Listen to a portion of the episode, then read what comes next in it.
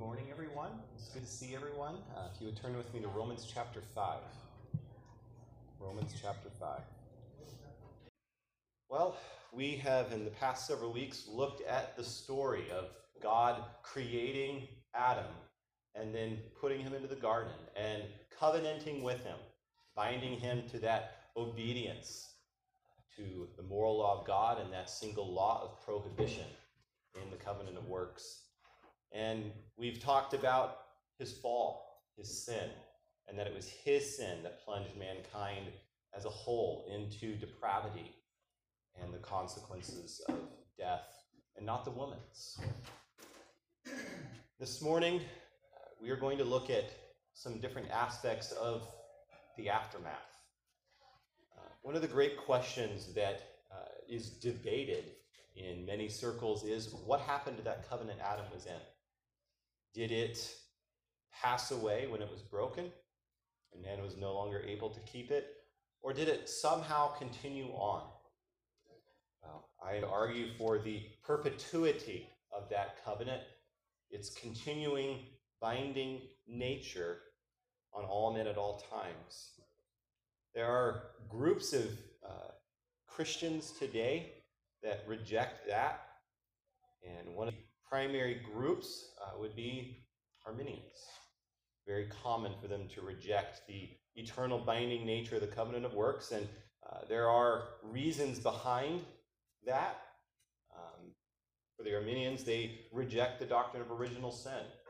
The tenets of Adam's representative headship that we've just read in Romans 5, they do not believe that Adam's sin and guilt passed on to every single one of his descendants. They reject that, and in turn reject the binding nature of the covenant of works. They don't believe that Adam operated in a representative manner. They reject that. Instead, they believe that all are born, and they sin, and then become sinners. They don't sin necessarily because their nature is inclined that way. And again, I'm speaking generally. Not all Arminians think that way and believe that way, but generally they reject the foundation of depravity. In the tulip acrostic for the doctrines of grace for Calvinism, the T, total depravity, is the foundation upon which the gospel sits. Man is fully depraved in the sense of he has no inclination towards good, towards anything that is righteous. His affections are entirely toward sinful things. Those of us who have had children know that there's no need to teach children how to break our commands and violate what we instruct them to do. They come forth knowing those things and preferring those things. And we have to work hard to teach and train them to not live according to those principles. So, Arminianism is one of the main groups that rejects these tenets of original sin and that the covenant of works is not binding. One of the reasons that they bring forward to support their argument for the covenant of works can't be binding is drawn from another error, Socinianism, that in light of the covenant of works believed that God could not require of man what man was not able to perform. That's one of their main points of argument, that God could not require of man keeping of a covenant that they had no ability to keep. What they're arguing for is that everyone is born into this world and chooses to sin, becomes a sinner, and in that one act of sin, however early or late that one act occurs, they are then unable to keep this covenant. There are Reformed camps, small and a minority, that agree with the Arminians that the covenant of works doesn't continue on, and their argument is a little bit different. They argue from a perspective of original sin, that all of us are born already guilty of violating this covenant because we bear the guilt of Adam, and therefore recycling that point of argumentation by the Arminians and the Socinians, because all men are born guilty already, God could not require of them obedience to a covenant that they had already broken through Adam. And those are... if only he provided another way. Right, and that's the thing. You see, the reason why the covenant of works and its binding nature is so important is without that, you have no other way. Without the obedience of Christ to that covenant of works, born under that, keeping it perfectly, there would be no other way. And that's why the perpetual nature of the covenant of works is a hill worth dying on. Because without it, you don't have a gospel. You don't have hope. Our Confession of Faith, 1689, chapter 19, section 2, reads, "The same law that was first written in the heart of man," context is written in the heart of Adam, "continued to be a perfect rule of righteousness after the fall, and was delivered by God upon Mount Sinai in 10 Commandments and written in 2 tables, the first 4 containing our duty towards God, and the other 6 our duty to man." So what the 1689 is arguing for there is a republication of the law of God. That same substance from the covenant of works. That Mosaic covenant, and when eventually down the road we get to talk about the Mosaic covenant, we'll talk about how the Mosaic covenant republishes the principles of the covenant of works without itself being the covenant of works. It's reminding the people of what they were already bound to by simply being human beings descended from Adam. But that Mosaic covenant, those 10 Commandments are given, and what was originally written upon the heart, the conscience, but seared over, overwritten through sin and depravity and wickedness, was now given in written form that could not as readily be altered, overwritten, or effaced. And in light of that, we believe that this covenant of works, the principles of it, continue on. That this covenant remains unchanged significantly, one point of alteration found. We talked about the conditions of that covenant, keeping the moral law of God, the 10 Commandments, and then that single positive law added in.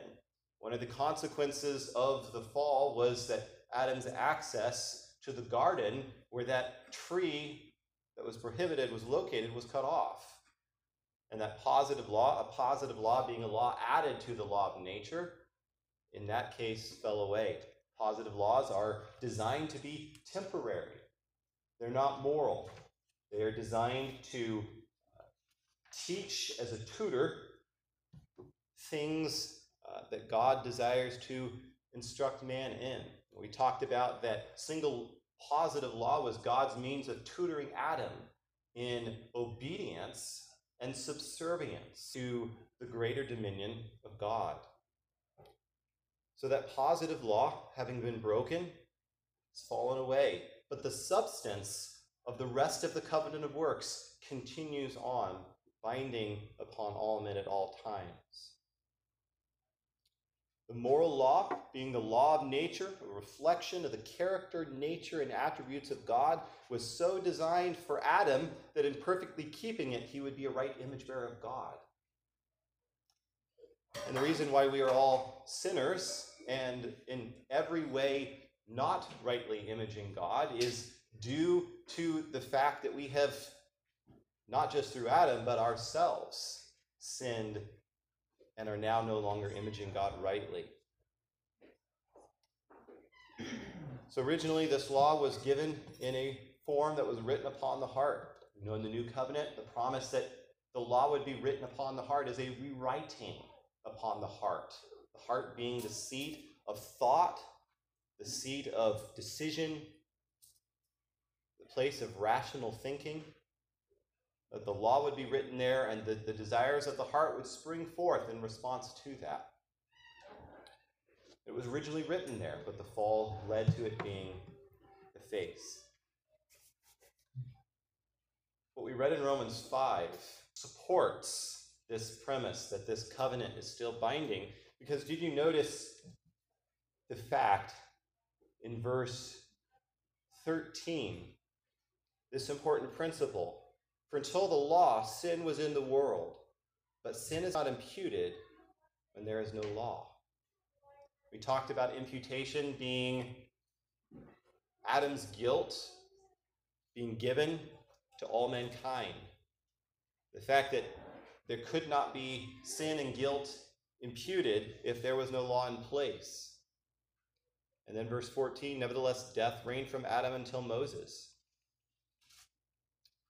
And that in that state, all of mankind was under the law. For until the law, sin was in the world. Without the law, there is no sin. The law continued to be binding, and there is evidence of the knowledge of the moral law of God. Every single command throughout all of Genesis, even in the early chapters of Exodus, before it's given again at Mount Sinai. And I've done a Sunday school class here on that, looking for that evidence. So that positive law has fallen away.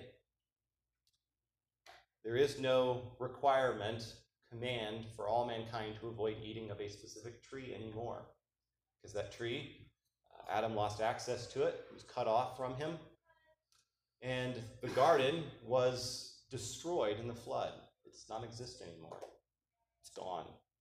And God could not require of man what he was not able to have access to and perform. So, question. Why is it important to distinguish between the two different types of laws, the two different conditions in this covenant? Why is it important to distinguish between the positive law of not eating of the tree and that command to keep the moral law of God? We'd be doing pretty good if it was just the positive law, because I don't think any of us would eat from the tree. So. True. Mike? Well, I was going to say, the law of God wasn't written on our heart, then we wouldn't be guilty of understanding, really, until we had the knowledge of sin. But our conscience showed that the law has been written on our heart. I remember the first time I stole a bottle of soda, I think it took me from this little 7-Eleven, they had one of those soda cases out front, and I would have a bottle around the soda. It took me 3 days to get over being scared, and I would have to know how wrong it was before I finally did it. Even though I had never really been taught it from the field, but I did it for 3 days. But that's the way. Paul talks about justified by works, and that's talking about not necessarily that I'm nice to women or anything like that, helping them out the street, the commandments of God. So I think it's important that we do understand that all mankind is under the law of God. Paul talks about the law of Romans 2:1-3.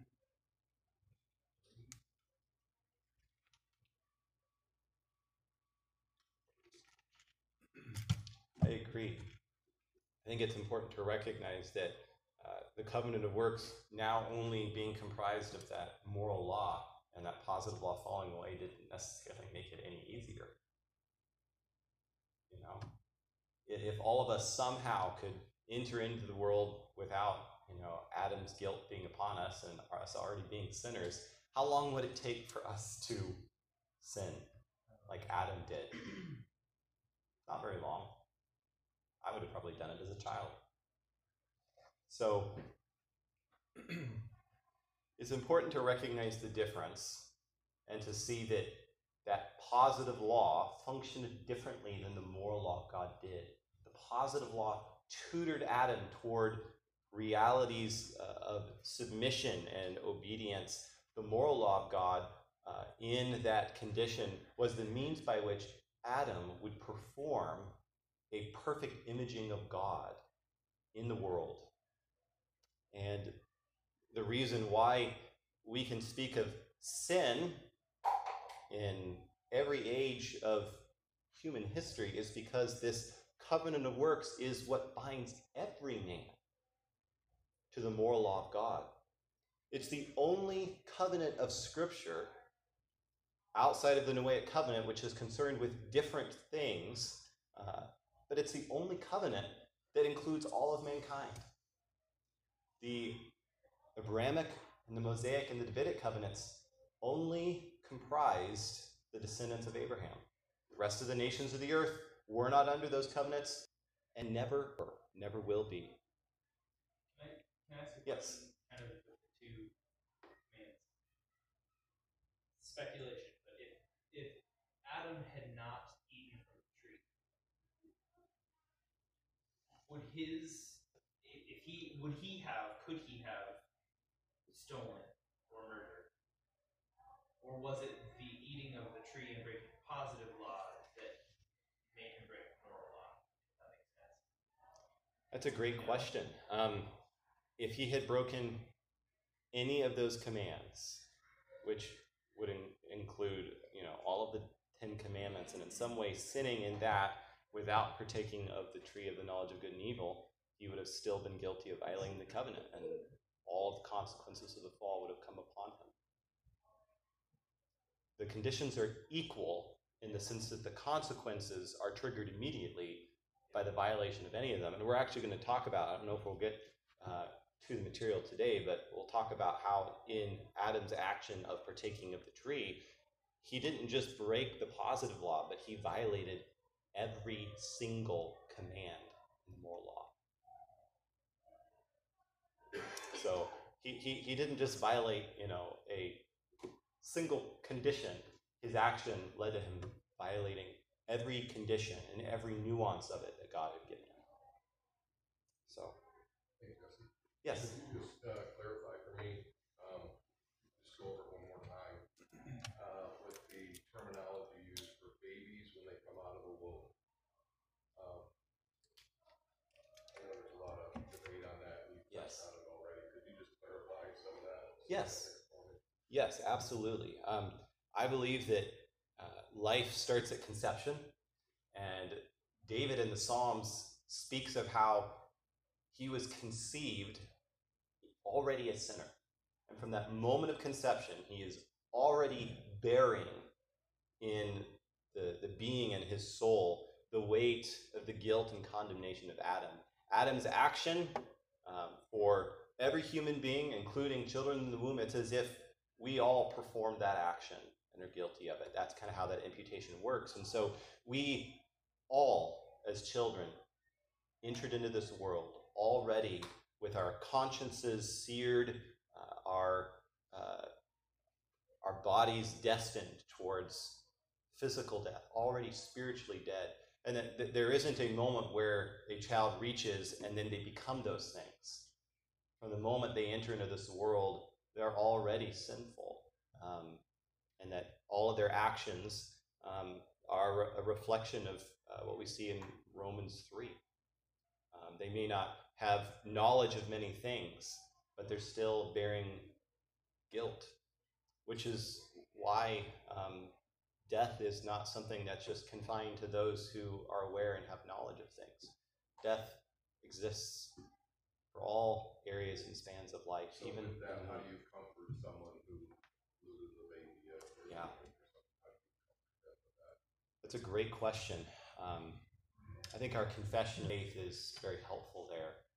Scripture does not speak authoritatively and clearly on what happens to those who die in infancy.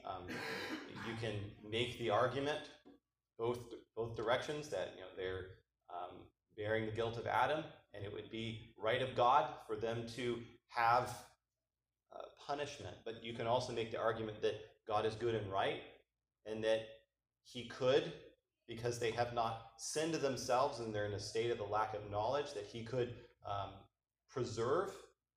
The terminology elect infants appears in our Confession.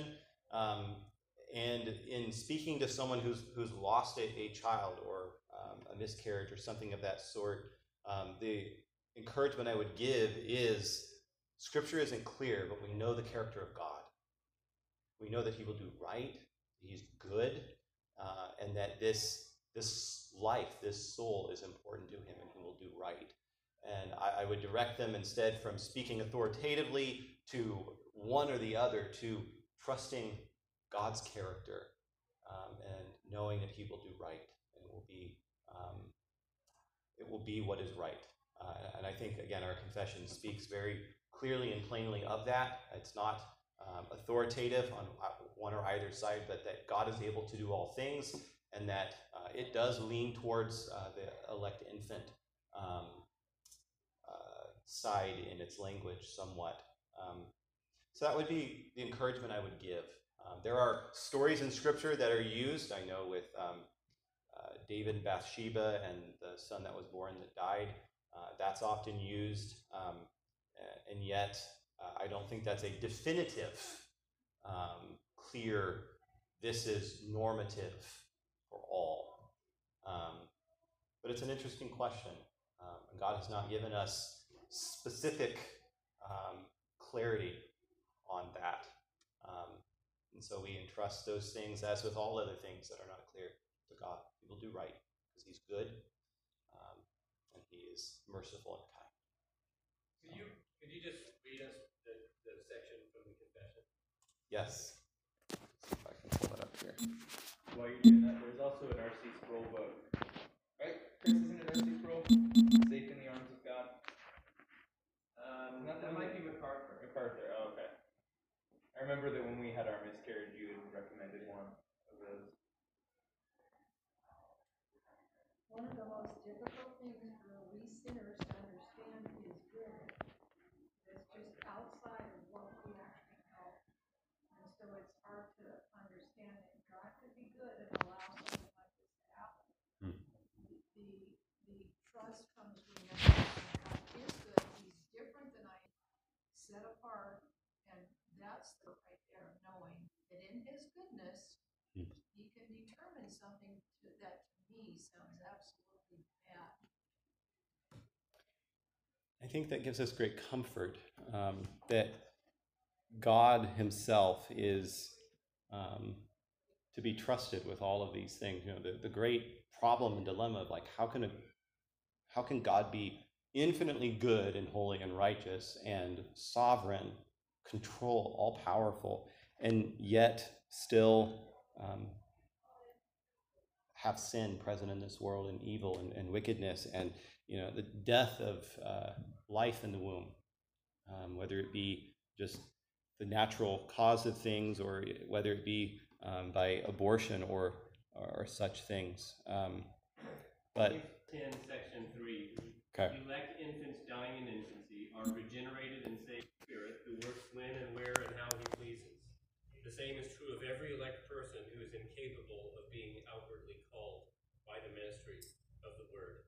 What it does is it leaves the mystery to God and allows Him the sovereignty to save when and how He and where He pleases.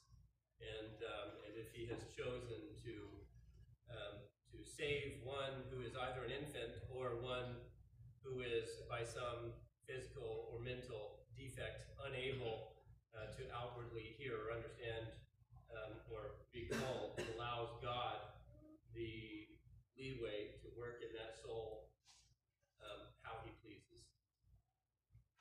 Which I think is a really encouraging thing, that it doesn't depend upon our interpretation of a story or this or that. It's hinging upon the character of God. And it is a mystery, you know, we don't understand all of the things that are bound up in a life suddenly becoming a reality in the womb, a unique soul, and how original sin is exactly transmitted. Like, those are mysteries. We don't understand those things. Scripture isn't clear, and the deaths that happen in the womb or young children out of the womb, God is doing what in our eyes. Sometimes it's hard to fathom how someone so young would not have a chance at life, and yet all of that God is sovereign over. comforting the hearts of parents with the truth, you can trust God. This is an area in which what is true of his character and attributes will also be present and true there. So, but it's difficult. I know that there are some here who have lost children in the womb and wrestling with that, and it's difficult and it's hard, and yet you can trust God. God will do right. So, we've talked about the ways in which the covenant has changed. First, by the positive law falling away. And then second, the federal nature of the covenant of works has changed. There is no one today who is born under the covenant of works who occupies that same office that Adam occupied outside of Christ. None of us has been given the incredible responsibility of our actions performing either a righteousness or bringing guilt and condemnation upon our descendants. Think of the pressure of that. Could you imagine if your moral performance determined the future of your children? That would be terrifying. I would feel incredible guilt and pressure. Who knows what Adam felt?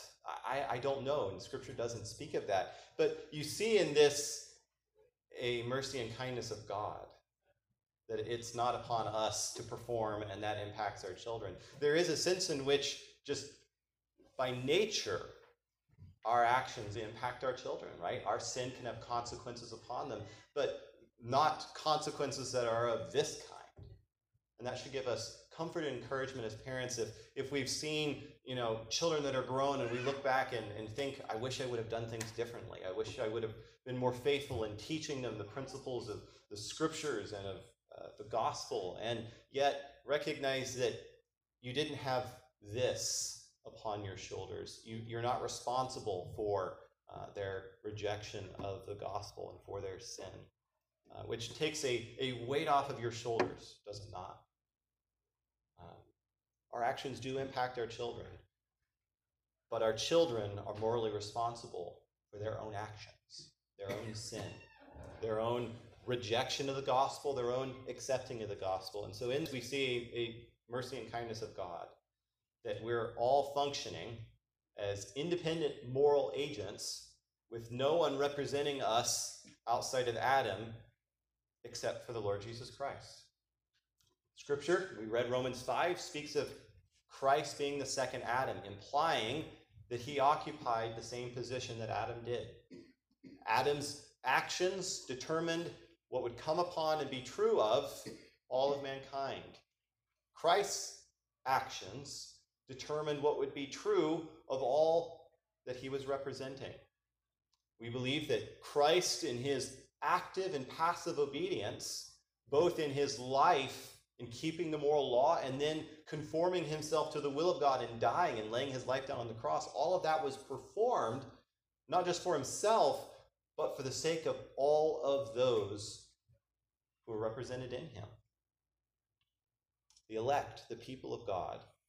And so outside of Adam and the second Adam, Christ, there is no federal representative nature in this covenant any longer. None of us bear that weight and responsibility. We are able to cling to one who bore that weight and responsibility himself. One of the studies that I've enjoyed doing is reading the Gospels and looking for all of the different ways in which Christ performed the moral law of God, looking for his righteous, active actions. And you see in him one who always responded the right way, who always performed the will of God, not his own will, who always imaged rightly God, which gives us encouragement, because if we're clinging to Christ for salvation, when we see the righteousness of Christ lived out, because that righteousness is now ours, that's how God the Father sees us and treats us. And that's one of the reasons why I've enjoyed reading about the righteousness of Christ, because in it I know that that's how God the Father sees me. And that's how he sees you, if you're in him and have Christ's righteousness alone for salvation. So, those are the two different ways in which the covenant of works has changed. That positive law has fallen away. The representative nature is not something that's passed down to every single descendant. It went from Adam and lay dormant until the person of Christ. But the covenant of works, and continuing on past that point, we need to recognize the different ways in which the covenant of works was manifested and known by men. We've talked a lot about how the old covenant was a republishing of this covenant of works. When Moses was getting ready to go out Mount Sinai to meet with God, he and all the nation of Israel were already bound up under the covenant of works.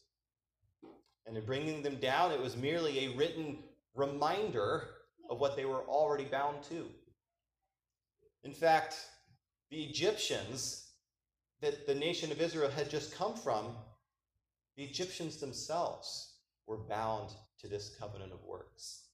All men outside of Abraham, Moses, and the descendants that followed that are physically Jews, all of mankind at all times, all lands, all languages, are bound up under this covenant.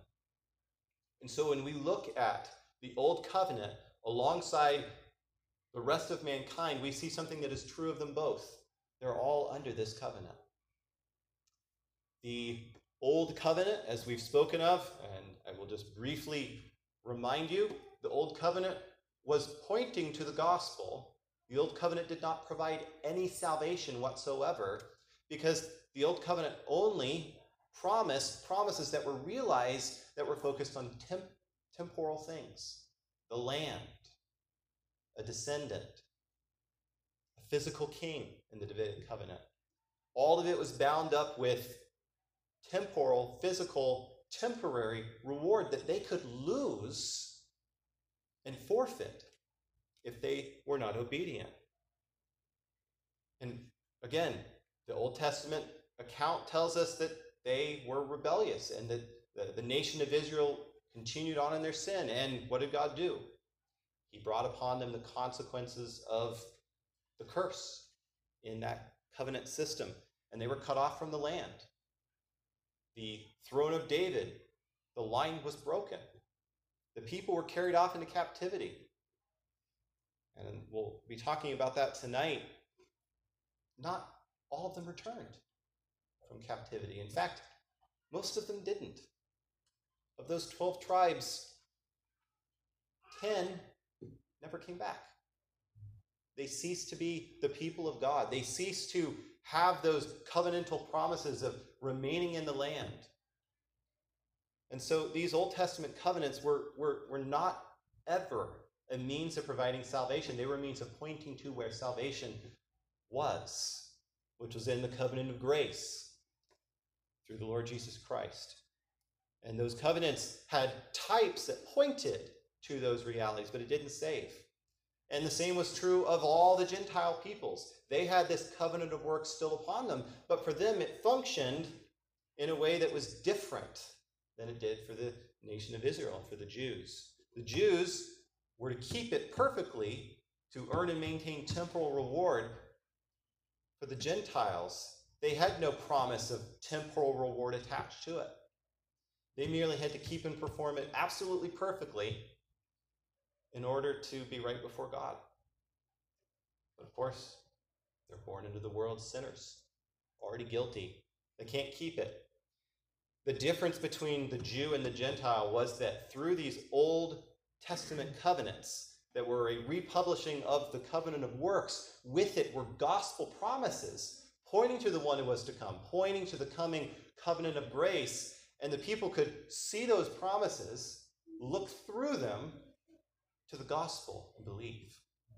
The rest of the world didn't have those things.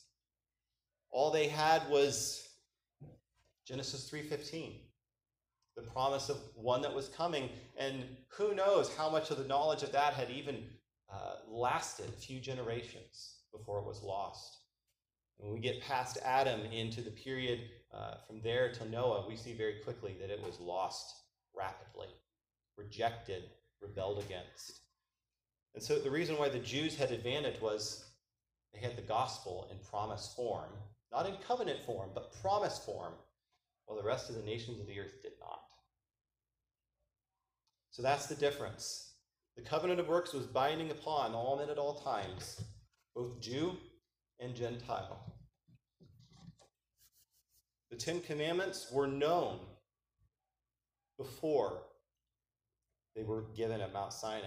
And I've taught material before demonstrating evidence of knowledge of it, not just by Abraham and his descendants, but also by pagan Gentiles.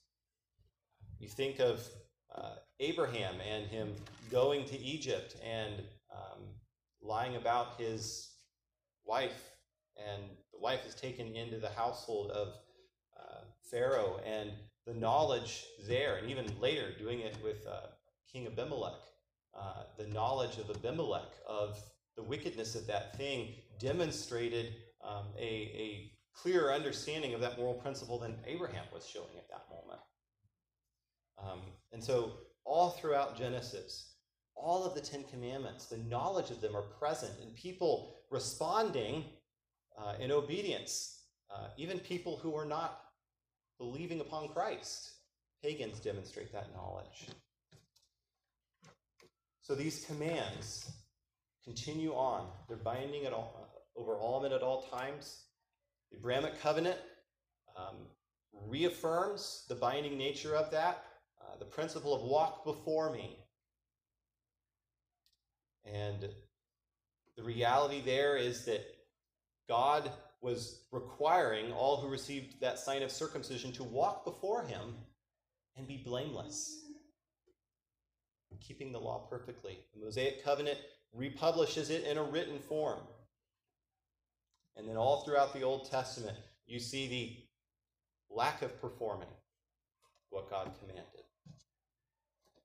And all of it functioning, in the words of the New Testament, as a tutor to Christ, pointing them away from those Old Testament covenants that brought no salvation to them, only showed them where salvation would come from, pointing them to Christ, pointing them away from these Old Testament covenants that were focused on temporal things. A covenant of grace cannot be something that is temporal, something that you can lose and forfeit by your lack of obedience. A covenant of grace is something that is eternal, spiritual, and is not ever able to be lost. This is an important distinction in covenant theology, one that in future, as we progress through the Noahic covenant and the Abrahamic covenant, we will begin to see why this distinction is so important, and why the Old Testament was not a covenant of grace with a mixed membership. It was a temporal covenant of works with a mixed membership. The majority were in that temporal side, trying to perform obedience, and the rest had looked through the promises and were spiritually the children of Abraham, but they were actually participating in the new covenant. And it was revealed to be the case when the new covenant was ratified. That's the difference. That's the distinction. But what's important for us to recognize here is that the covenant of works is at the foundation of every covenant of Scripture that follows it.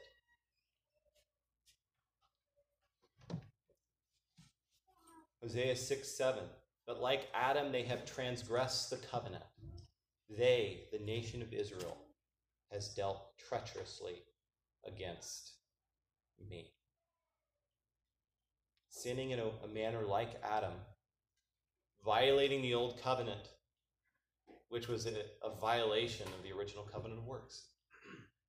They, just like Adam, transgressed like him, and the same covenant that he also transgressed.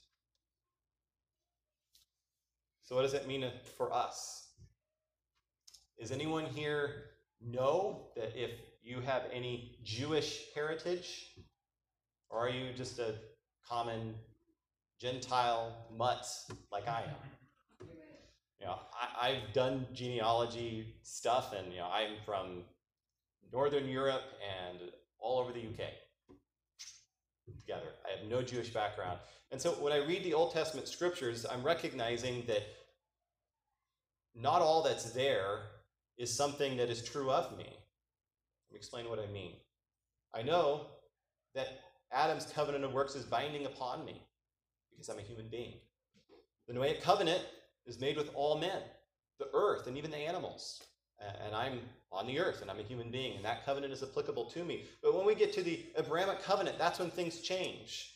I've never been under the Abrahamic covenant in that sense. I never will be. I've never been under a covenant that required obedience for temporal reward. And the same is true of the Mosaic covenant.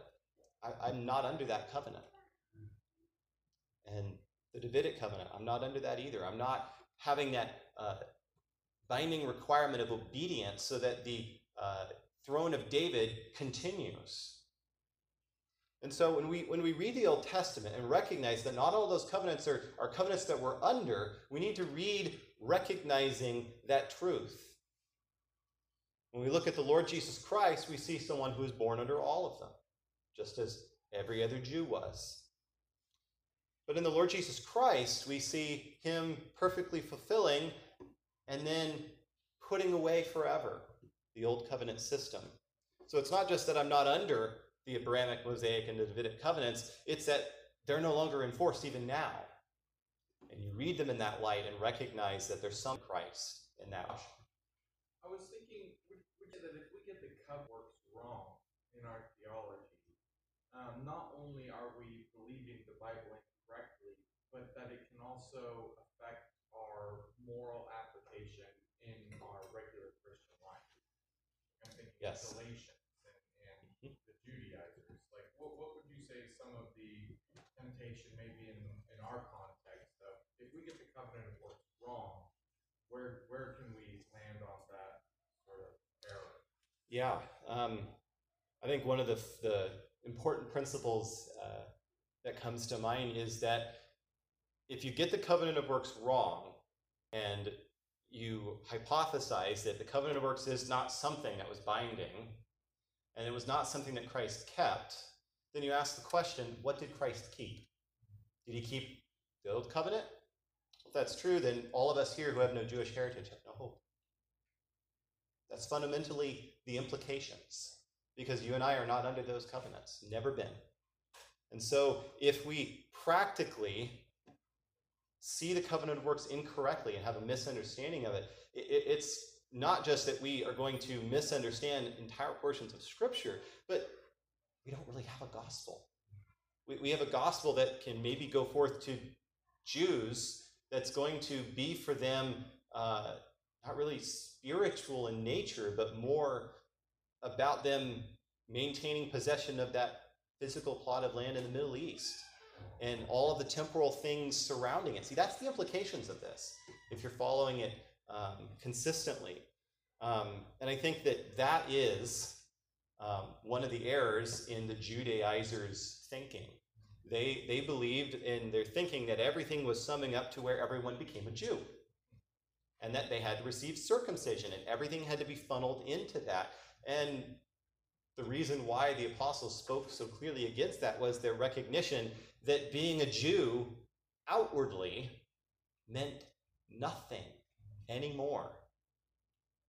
It didn't mean you had access to those temporal things. In fact, in the Old Testament, having all that external reality of circumcision and all of the ceremonial laws, that didn't mean anything about spiritual access by faith to the promises of God. Didn't mean anything. And so for me, that's one of the most important implications. If you don't rightly understand the covenant of works, you don't have a gospel. You have a gospel that's focused on temporal things only for the Jews, and there is no gospel for us. So for me, this is a hill worth dying on. This is a hill worth defending to the last man. The covenant of works has to continue. Otherwise, how in the world can you convince a non-Jew that they've committed sins themselves? Because if the moral law is only first given at Mount Sinai, then it's only binding upon the descendants of Abraham. So those are the implications. They're big, they're important. That's why this is important. And getting kind of down into the practical things in the Christian life, there's so many different ways in which wrongly understanding the covenant of works changes things. So it's important. Would you say that if someone doesn't understand the covenant of works and the distinction between that and the new covenant, there's a temptation to sort of blend the two, where maybe God is gracious enough to let you in to be saved, but then you are in a new state of covenant keeping, where basically he's restored you to the original position of Adam, and you have to keep that covenant in sort of perpetual obedience. And this is just, you know, I've spoken to people who think in these terms of morality, that, you know, like, you're in, you're out, you're in, you're out. You know, God is gracious enough to let you in, but you have to sustain it, and then hopefully you haven't sinned before you died and repented. And so I'm thinking, you know, that's definitely related to the covenant of works. Oh yeah. Finished, accomplished covenant of works, nature, and redemptive history being settled in Adam, and Christ fulfilling that. So, I don't know, something else. Well, the substance of that is Roman Catholicism. Baptism of infants in Roman Catholicism washes away the guilt of original sin. And then the rest of their life is a balancing act. Am I going to perform just enough good to outweigh the bad and maintain the right standing before God? That's the fundamental principle of Roman Catholicism, and that's why the Reformation happened. They recognized that the system upon which all that was built was wrong, that the covenant of works violation in Adam was only forgiven to the person of Christ. And baptism has nothing to do with that. Even our Presbyterian brothers would react against that error and say, absolutely not. There is no such thing as baptismal regeneration. Baptism of any person does not cleanse them of any sin at all, original or actual. So, yeah, you will find all sorts and different types of people with all sorts of twisted understandings of the covenant of works and its implications and its connection to the covenant of grace. And you know, I've talked about in the past that, you know, there really is only fundamentally one covenant in Scripture compared to one other covenant. It's either the covenant of works, you perform it yourself perfectly, which you can't because you're born already guilty of it, or you stand in the perfect covenant work keeping of Christ, who performed it absolutely perfectly, which is why I love reading the Gospels. You see the perfections of Christ, a real sense of what was required and how God sees us. So yeah, these things are important. That's why I'm spending some time digging a little bit deeper. You may feel like I've hit some of these things before, but I'm wanting to go deeper into them so that we understand more broadly in that way the implications. So I appreciate your questions. Any other questions on this material? Yes? So you said two things today that caught my attention. One, we talked about the parents' implications for their children and sin implications for the children, and then we talked about the land promises. And I'm having a little bit of difficulty right now when I go to Exodus 20, where the moral law is given, and both those things are referenced inside the moral law. How do you separate that out in the context of covenant theology, and specifically that context of Exodus 20, where that law is being given to the Jewish people? It's a great question. So Exodus 20 is that account where on Mount Sinai, God gives the 10 Commandments, and they're listed, and there's a separate account of that in Deuteronomy, a parallel. So in the system of covenant theology that I'm teaching, when that's happening, it's not that God was introducing anything new. It was already present upon them. And so they functioned in the way of being a more clear reminder and written representation of what was required of them already. And that in that sense, they were binding upon them the same way they were upon the Gentiles. Absolute perfection, perpetual, exact, in order to be right before God. But they function in addition to that towards those temporal things, those temporal blessings. And you read the language there in Exodus about the conditions that were placed and the promises and the threatened curses, and you recognize they're really all focused upon temporal things. God's bringing of the curses upon them really didn't have anything spiritual in them, in the sense of God was cutting them off out of the land, bringing judgment. So that's the distinction. The Jew and Gentile have the same reality of under that covenant of works towards being right before God, which is a dead end. But for them, they also had that added implication of performing it had an incentive, temporal blessing and prosperity, as a means of encouraging them in those things, all summed up in it being a tutor towards Christ. So that's a good question. It's an important distinction because there is similarity, but there's that added reality of the temporal promises and temporal threat and curses there. Our goal this morning is to look at the aftermath of the fall. What happened to Adam and what happened to the covenant of works. In Romans 5, we see perhaps one of the clearest displays of the widespread consequences of the fall. So Romans 5, verse 12. Therefore, just as through one man sin entered into the world, and death through sin, and so death spread to all men because all sinned. For until the law, sin was in the world, but sin is not imputed when there is no law.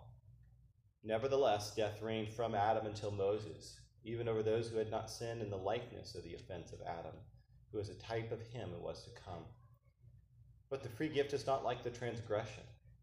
For if by the transgression of the one the many died, much more did the grace of God and the gift of the grace of the one man, Jesus Christ, abound to the many. The gift is not like that which came through the one who sinned. For on the one hand, the judgment arose from one transgression, resulting in condemnation. But on the other hand, the free gift arose from many transgressions, resulting in justification. For if by the transgression of the one death reigned through the one, much more those who receive the abundance of grace and of the gift of righteousness will reign in life through the one, Jesus Christ. So then, as through one transgression there resulted condemnation to all men, even so, through one act of righteousness there resulted justification of life to all men. For as through the one man's disobedience the many remained sinners, even so, through the obedience of the one the many will be made righteous. The law came in so that the transgression would increase. But where sin increased, grace abounded all the more. So that as sin reigned in death, even so grace would reign through righteousness to eternal life through Jesus Christ our Lord.